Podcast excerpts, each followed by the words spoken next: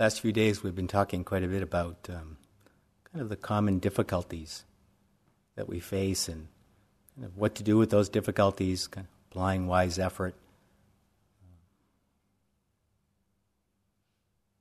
So I decided to shift gears a little bit and talk about happiness tonight. Uh, that's certainly an important uh, aspect of the practice that sometimes gets uh, forgotten. There are, of course, lots and lots of different sources of happiness. You know, and I'm sure we're familiar with many of them. You know, just taking a, a look at the world that we're used to living in and, and what, what many people at least consider sources of happiness, you can certainly see that one of the first things that comes to mind in this culture is having enough money, you know, having enough money to buy the things that you want the cars, the cell phones, the computers, um, the homes having enough money, very important. Um, having the right kind of work, you know, work that you like, obviously is a source of happiness. Sometimes a source of unhappiness also, but when it's right, it is certainly a source of happiness. Uh, having healthy relationships, another source of happiness out there in everyday world. Nice home, having a nice place to meditate in that nice home. That's become something valued, I'd say, certainly in this culture. And Finally, having good health. Really a significant source of health and of happiness, and, and when it's not, obviously, a source of unhappiness. The sources of happiness on retreat tend to be a little bit more subtle. Sometimes you have to look very closely uh, at what your experience is to, to find out what makes you happy on retreat, because a lot of these things, like money, notice that money cars, cell phones, nice homes, all of that becomes pretty much irrelevant out here. Um, and what becomes more important, what, what becomes our source of happiness, certainly was for me this week, a very pleasant surprise, which was just how warm and uh, nice the, uh, the weather has been. Really great walking weather. So that obviously has been a source of happiness, I'm sure, for many of us. Um, having the right yogi clothes even something like that, the right yogi clothes, something that's comfortable, that you like looking at in the mirror, uh, that kind of fits your mood for the day. Uh, you know, able to shift into the transition of doing yoga from the sitting posture. Uh, the right clothes are certainly a source of happiness. Uh, noticing something new on the bulletin board, big source of happiness. It's one of the few unchanging phenomena on retreat life, but every once in a while something new crops up, a new new list of group interviews. It's the same old group, but it's a it's a new day. The same people are in your group, but still, it's exciting. Something might happen.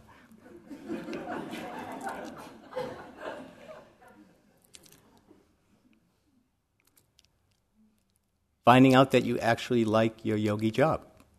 A big one. Big one. Actually liking your yogi job, not having to do it mindfully, but you actually enjoy doing it. Big source of happiness. It's, also, you're lucky if you actually find a job like that, because the next retreat probably will be different. We might get to that in a minute or two. Of course, feeling peaceful in sittings. Of course, that's a you know, wonderful source of happiness. And uh, finally, what Larry spoke about the other day, which was um, the happiness of concentration, deep inner contentment and joy that's possible, anyways, when the mind becomes very concentrated, when it experiences things like the jhanas. You know, the mind is very, very, very quiet and focused. It can, be, it can become a source of deep inner contentment and peace.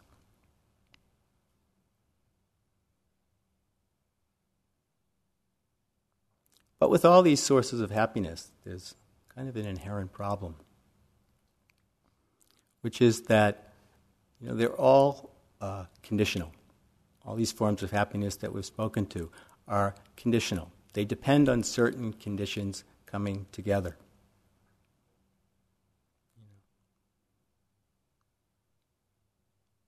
Finding out something that you like at lunch.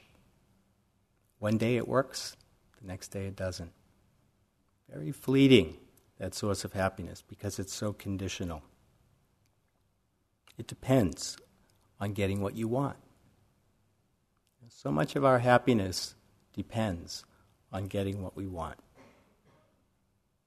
And of course, the nature, sometimes even the nature of what we want, changes. And so often, what we want is really a little bit out of our control. You know, we can't quite get there. A lot of people experience that in meditation because one of the desires that we often have is a desire for really high states of mind or uh, basically a desire for anything else to happen but what's happening. You know, anything, just not this. You know? So, looking at that mind. And so, when we rely solely on conditions, this is not to belittle the sources of happiness that I spoke about, but when we rely solely on conditions to provide us with happiness, unfortunately, it creates a lot of tension in the mind. Very, it creates a lot of tension, it creates a lot of fear, it also creates a lot of restlessness because the nature of those con- conditions are they change. Even if we get what we want, it, it's fleeting. And then we have to push into that next moment. We have to get that next source of happiness. We have to get that next feeling. And it creates a lot of restlessness. It's very, in, in some ways, disempowering for us to be subject, you know, for our happiness to be subject to the conditions. Solely subject, anyway. Leads to a lot of discontent. And certainly that's one of the things that we tend to look at on retreat. Is that discontent with things as they are? Well, fortunately, in Vipassana, something more is possible. You know, we're interested on this path. You know, the reason we're walking this path is we're looking for something more reliable. You know, if we were content with these forms of happiness, say the worldly forms of happiness, we wouldn't be here I really don't believe that. We wouldn't be here. So we're looking for something else. And the source of happiness in Vipassana comes from clear seeing. It comes from clear seeing. It comes from inner freedom, tasting what inner freedom is like. And it also comes from an experience of deep peace. Clear seeing, inner freedom, deep peace definitely beats lunch today. Definitely beats lunch today, that very impermanent phenomena that we, of course, had so many reactions to.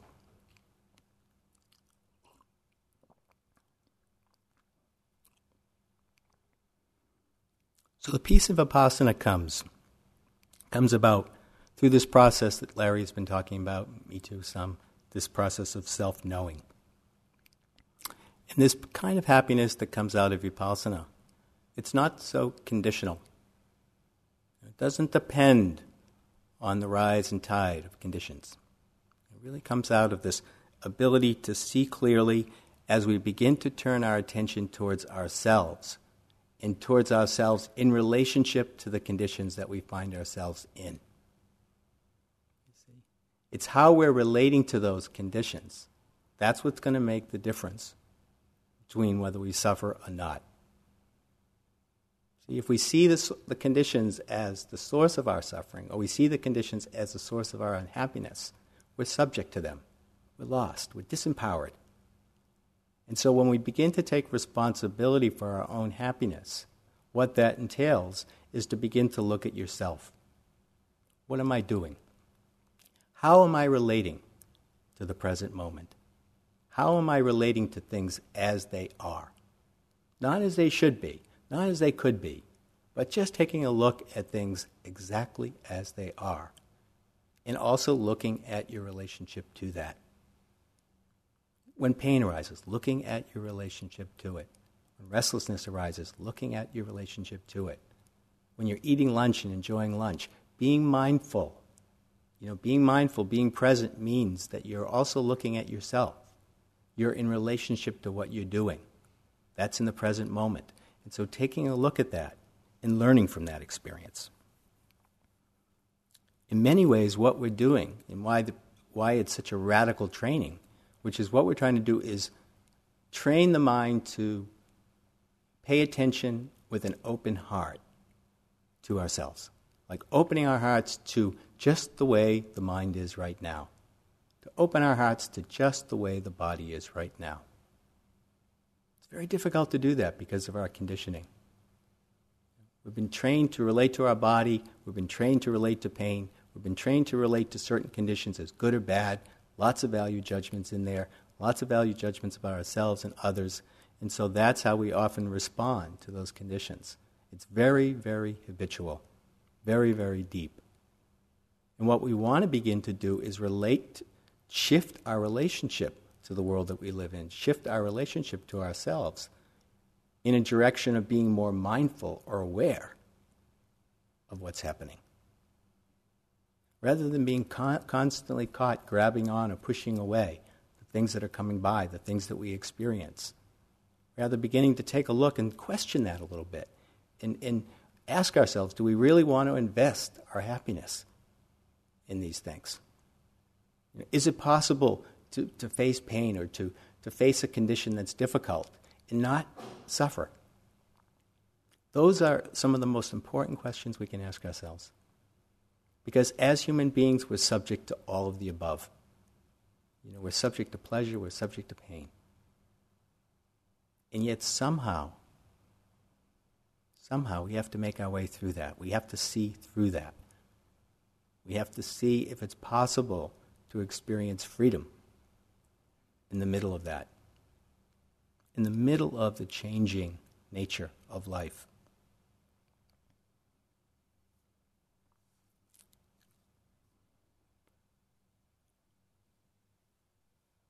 A really concrete example of something that happened to us a few years ago as a way of beginning to understand in a very practical way um, kind of what the kind of fruit that can come out of doing vipassana practice and how it leads to happiness. Um, just a few years ago, Larry and I were leading a retreat here, and it was about this time of year. Um, and somewhere, uh, there might even be a few people that were on that retreat. I'm trying to remember how long ago, but maybe about three, three or four years ago. Um, and we were into about the second or third day. It was like a Monday or Tuesday. Started on a Saturday. It was like a Monday or Tuesday sitting in the hall, I think it was the 815 sitting. And then all of a sudden, there was this crashing sound and this really loud banging that started like on this side of the building actually. And it really was loud. I mean, not like the wind or, you know, any of the kind of sounds we've been subject to moving in the hall or any of that. We're talking about major construction sounds. And so I remember sitting here and thinking, what the heck? You know, I mean, definitely had a strong reaction to like going from quiet and the hall just started quieting down. You know, you know what it's like the first couple of days, and then all of a sudden it's incredibly loud. So we sat through it, and we were like right on the edge of shifting from samadhi practice, the shamatha practice, to the exclusive attention to the more open. And we actually pushed the opening up a day or, or so because uh, concentration was not going to be one of the strong points of the next couple of days. Because what happened was is that this construction crew showed up a week uh, in advance. They were scheduled to be here the next week, but they showed up because it fit into their schedule. And what they were doing was they were replacing all the window framings in the in the building, this building actually, not just the windows, but the frames and everything. And so that meant they had to rip out everything. And the buildings were, of course, open because of that. But then uh, the amount of noise was just staggering. And so you can imagine what was going on through people's minds. You know, you paid all this money to come to IMS, and a lot of people live in the city. We do, I do, and uh, you know, the one thing you expect is at least semblance of silence. You know, and we're like living in a construction site. So one of the things I did is, you know, one of the leaders of the retreat was kind of find out why this was happening today. Uh, so I kind of chased down maintenance, and I had a little aver- aversion in my mind. And I said, "Well, why does it have to happen today? You know, why, why, you know, why couldn't this happen some other time?" They said it was scheduled for the following week, but um, these guys showed up, and it had to get done. And if they said, you know, come back. Who knows when they would come back necessarily? They might not come back very soon. So it had to get done. So this big construction project was going on in this building, and there was lots and lots of sounds, lots of banging, just ripping. People were like, my windows, my room, it's a nice room usually, but the windows were out actually, and I, I, and I would come in after doing interviews, and there would be these guys looking at me in the window. No window. you know, wave to them. Uh, so the conditions all of a sudden, in a very unpredictable way, changed. So, how, how to respond to that situation if one's a yogi? Now, one thing you could do is get really angry at IMS, get, pack up your bags, and take off. And I'm sure that thought definitely arose for a few folks. That, that, could, that would be one response. Another response could be you get angry, but instead of packing your bags, you actually take the anger or your reaction as a mindfulness practice. You actually see that as part of the retreat. It's not just the breath anymore, it's not just the quiet. You know, it's now working with what we're doing in relationship to the construction. Because here we are, it's real life. You know, conditions all of a sudden change. And now we have to deal with it. So, how are we going to respond in this situation? We can choose to suffer and suffer quite profoundly over something like this, or we can begin to work with it and see if we can actually exist in these particular condition, conditions without suffering. In Vipassana, that's what we're doing. It's not that we're passive necessarily about conditions or that we're indifferent to conditions. But instead of getting caught in reactivity around conditions, we're also looking and working with reactivity through our mindfulness practice. And there's tremendous fruit, tremendous fruit, can't emphasize that enough, in this particular kind of work. This is what we're talking about when we talk about freedom. Because it's not free if you get angry, you pack up your bags and you go because of some sounds. You know? Why not work with it? Why not just take a look at what we're dealing with? You know, this thing also was quite impermanent. It wasn't really that painful. And in fact, it really kept people awake. really did. Like sleepiness was never a complaint uh, during the day, you know everybody was wide awake and actually quite energized. You know? All those reactions.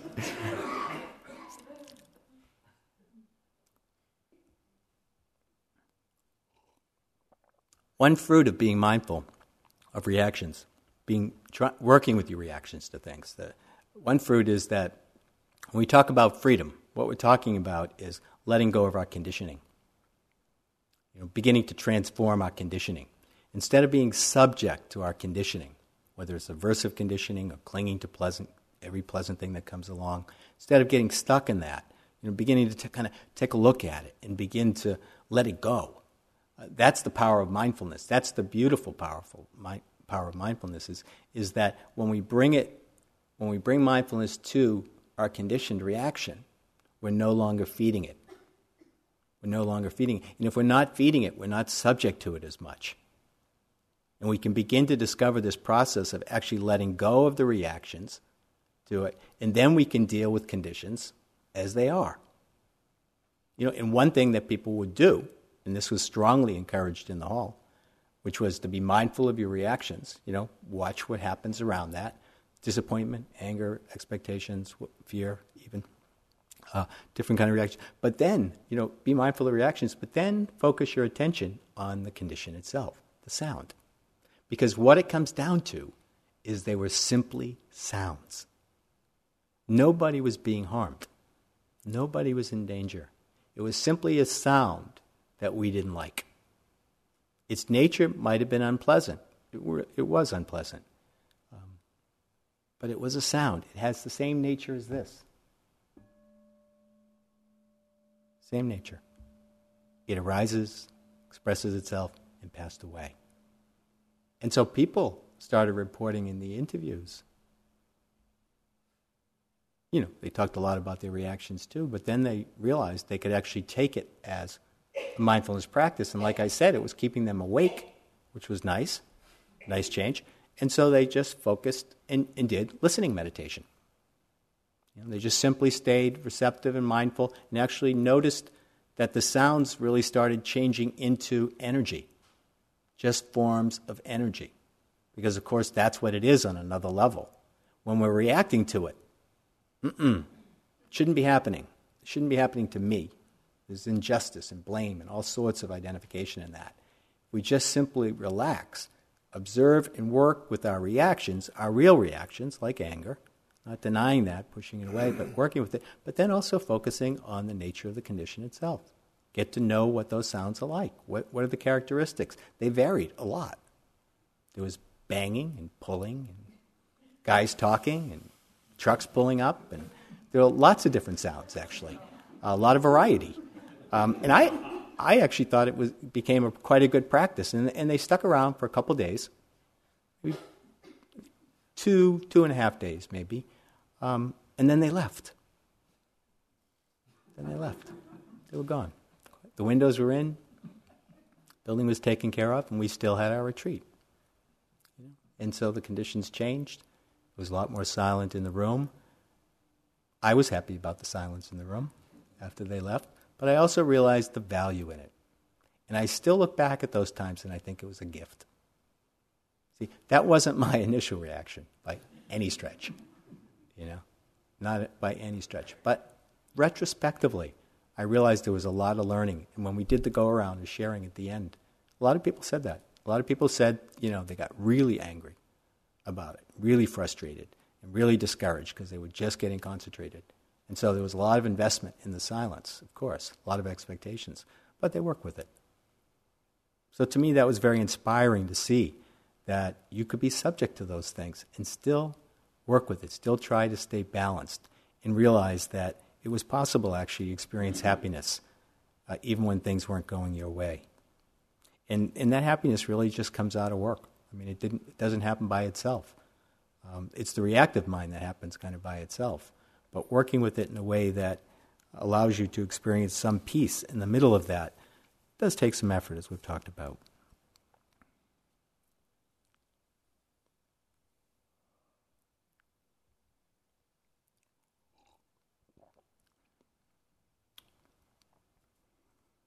Another fruit, and this is a very, very important one. It's kind of very related to what I'm saying. An, uh, another, at least another aspect of uh, the fruit in practice, which is uh, bringing mindfulness to reaction creates the space in the mind. This is what I love. Personally, this is what I love about practice. I mean, this is where, for me, it's tremendous joy and energy and interest comes out of this, uh, out of this space, which is when you're mindful of your reactions, you know, when, you, when you learn to be more present with things as they are.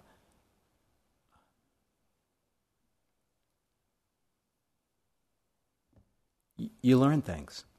You, know, you learn to respond in different ways. You know, the mind is open things are fresh.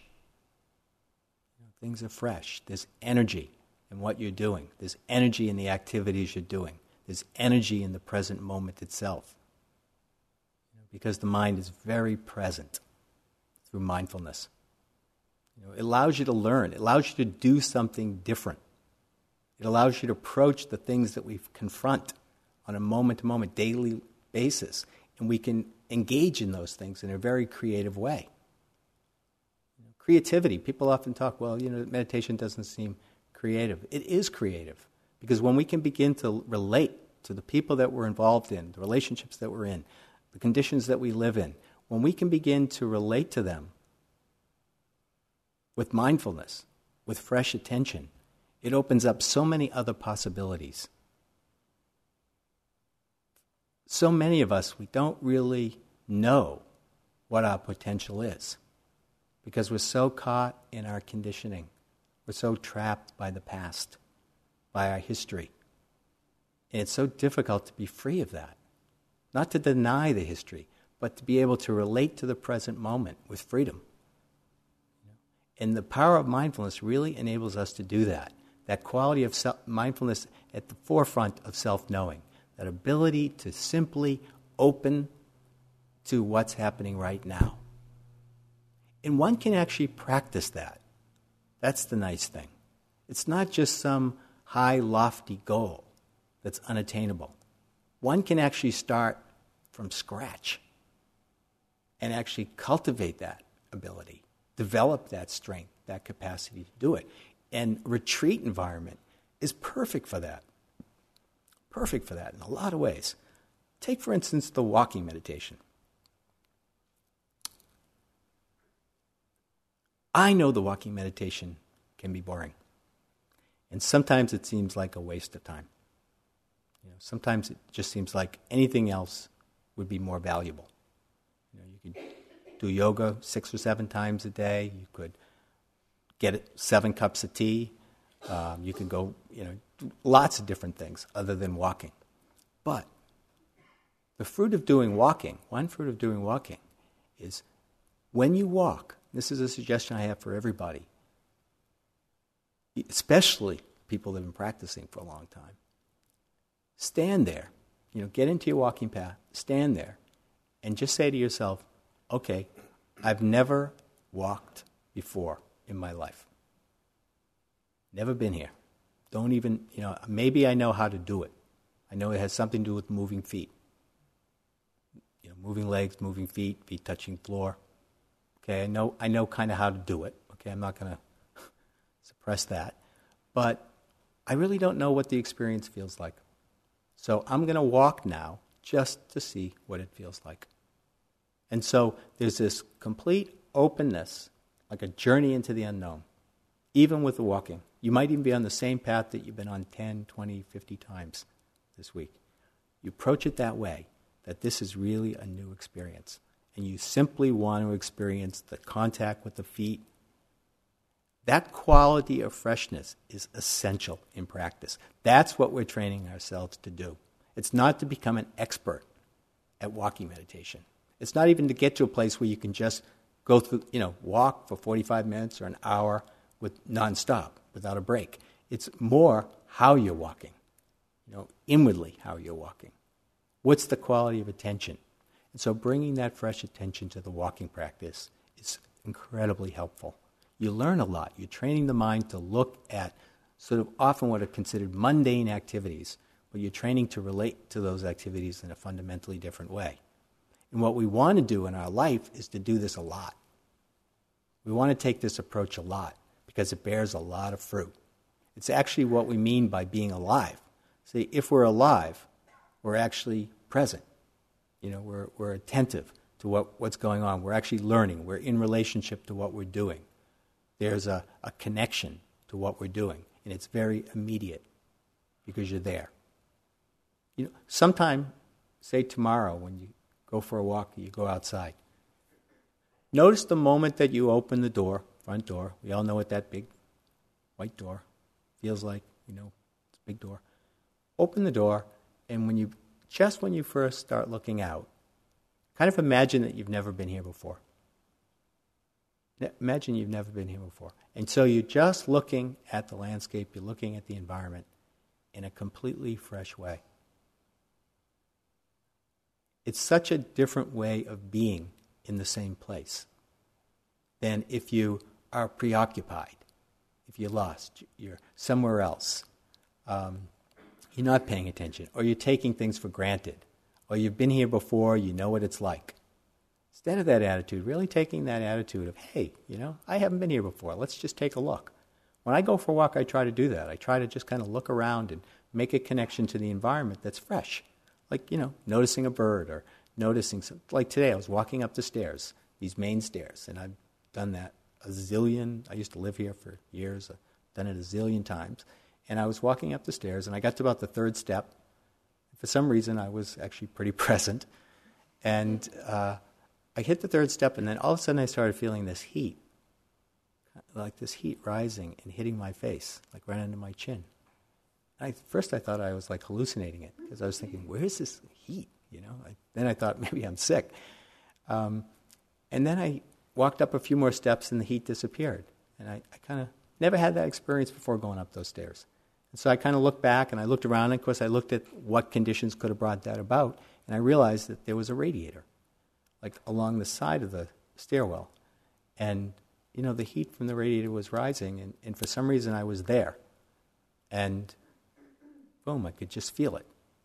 And to me, that was like a moment of living, you know, because I connected to that experience, something that up and down the stairs, you just kind of fly, um, not even touching the floor practically. And here it was, something new happened. My mind was open. That's the fruit of practice. And fortunately for us, too,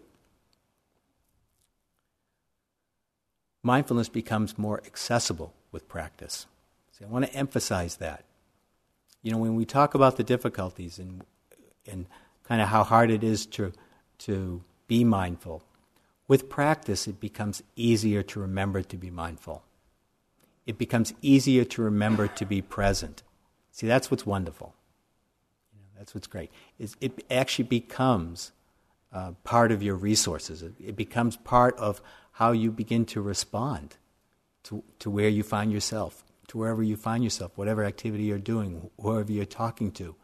Mindfulness comes up. You know, it, we, we gain access to it with practice. At the beginning, mindfulness practice is really, really hard because we've spent a lifetime, most of us, not practicing it, not remembering, not even knowing how to, how to be mindful. You know, like Larry said the other day, the Buddhist practice is just incredibly simple. I mean, it's so simple that it would be hard to think it up. You know, it really would be. It would be hard to come up with this thought that all you do is open, bring open attention to the present moment and the whole path reveals itself. The whole path reveals itself. Just through open hearted attention to the present. The wisdom that comes to us through practice comes through direct seeing. Direct seeing into the present moment. It comes from being very connected to the present moment. It's not the wisdom of somebody passing something down to you. It comes out of your actual experience in your daily life, in your life as it is. And so it becomes a resource, and it's very empowering to learn how now to automatically respond to life with some degree of attention. It's, it's wonderfully joyful, actually. It energizes the system, it energizes the body, it energizes the mind. All of a sudden, things, all of a sudden, boredom, you know, I, boredom begins not to be so much part of your life. I mean, you begin to see that even if you're feeling bored, with mindfulness, it's not that boring. You just kind of pay attention to the boredom. Actually, and I think boredom is actually a very interesting state of mind. I, I really do. I think it's fascinating what boredom is. Because if you can, you can talk to like 10 different people about boredom, and it get, it's very hard to explain it. You know, most people talk about restlessness. Restlessness comes out of boredom, but it's not exactly the same thing. Take a look at boredom when it comes up. See if it's possible to actually sit there and be bored. Really bored. And don't worry about it. Just be incredibly bored with the entire scene, the entire practice, all the teachers, whatever it is. Just be as bored as you can possibly be. And just stay there. Just stay there and see what happens. Our usual MO is when we get bored, we push into the next moment. We don't like that feeling. And so we move out. It generates restlessness. And this, it creates this whole uh, feeling of dissatisfaction and discontent. And there's something that I, have seen a lot uh, just this kind of pushing into the next moment. You know, this constantly you know, pushing into the next sitting, pushing into the next walking, pushing into the dining room, pushing to get your cup of tea, pushing to get outside, pushing to get inside. You know, that, that you know, kind of always looking for what, you know, something that's going to make it a little bit less uninteresting, uncomfortable, something, some relief. So we keep pushing into the next moment. So staying with these things, it, actually, it's joyful to actually be able to to know that you can be with things. You know, that you can be with yourself. I mean, just that ability to just be with yourself and not have to be entertained. And not have, not have to fix who you are. Kind of let that one go for just a little while. You don't have to fix yourself. IMS isn't about fixing who you are. It's about finding out who you are or who you're not. It's a, it's a really different orientation.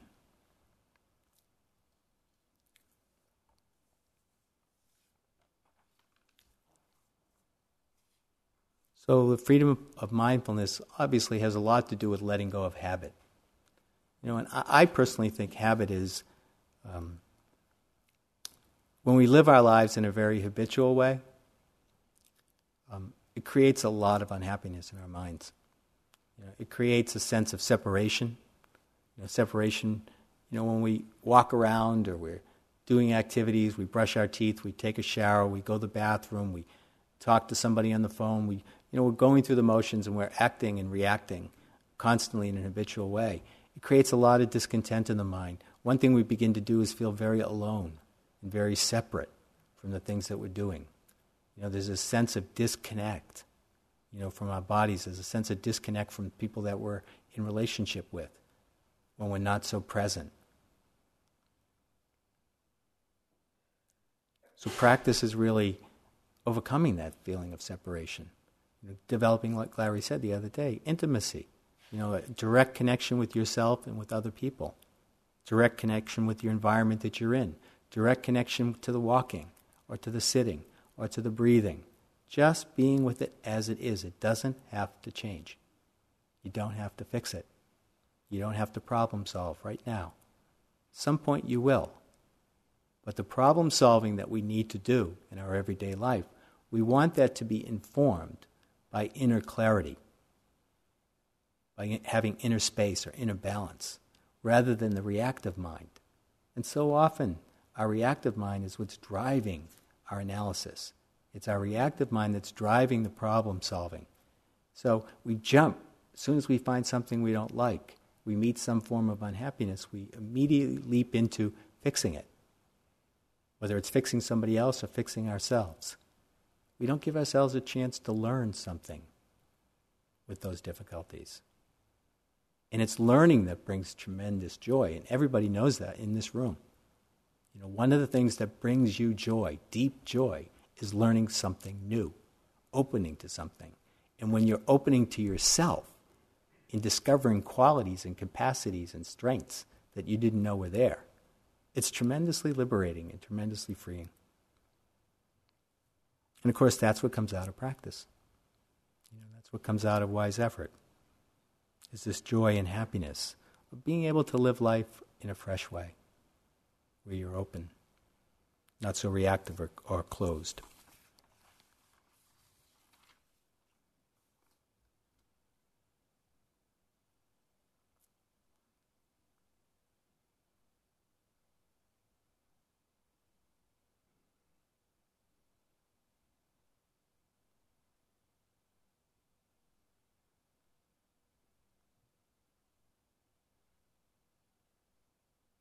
Okay, I'll stop. Let's sit for a minute.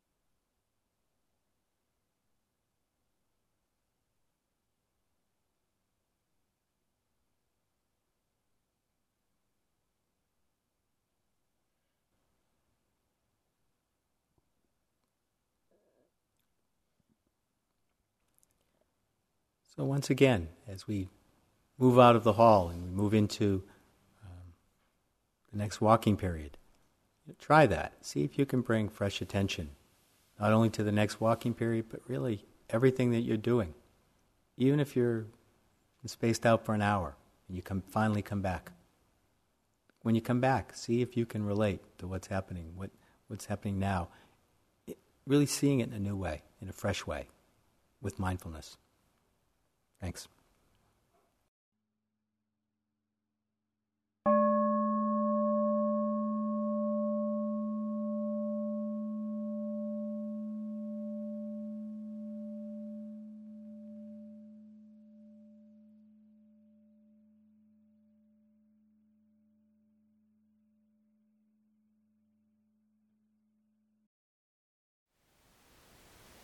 Thank you for listening. To learn how you can support the teachers and Dharma Seed, please visit dharmaseed.org slash donate.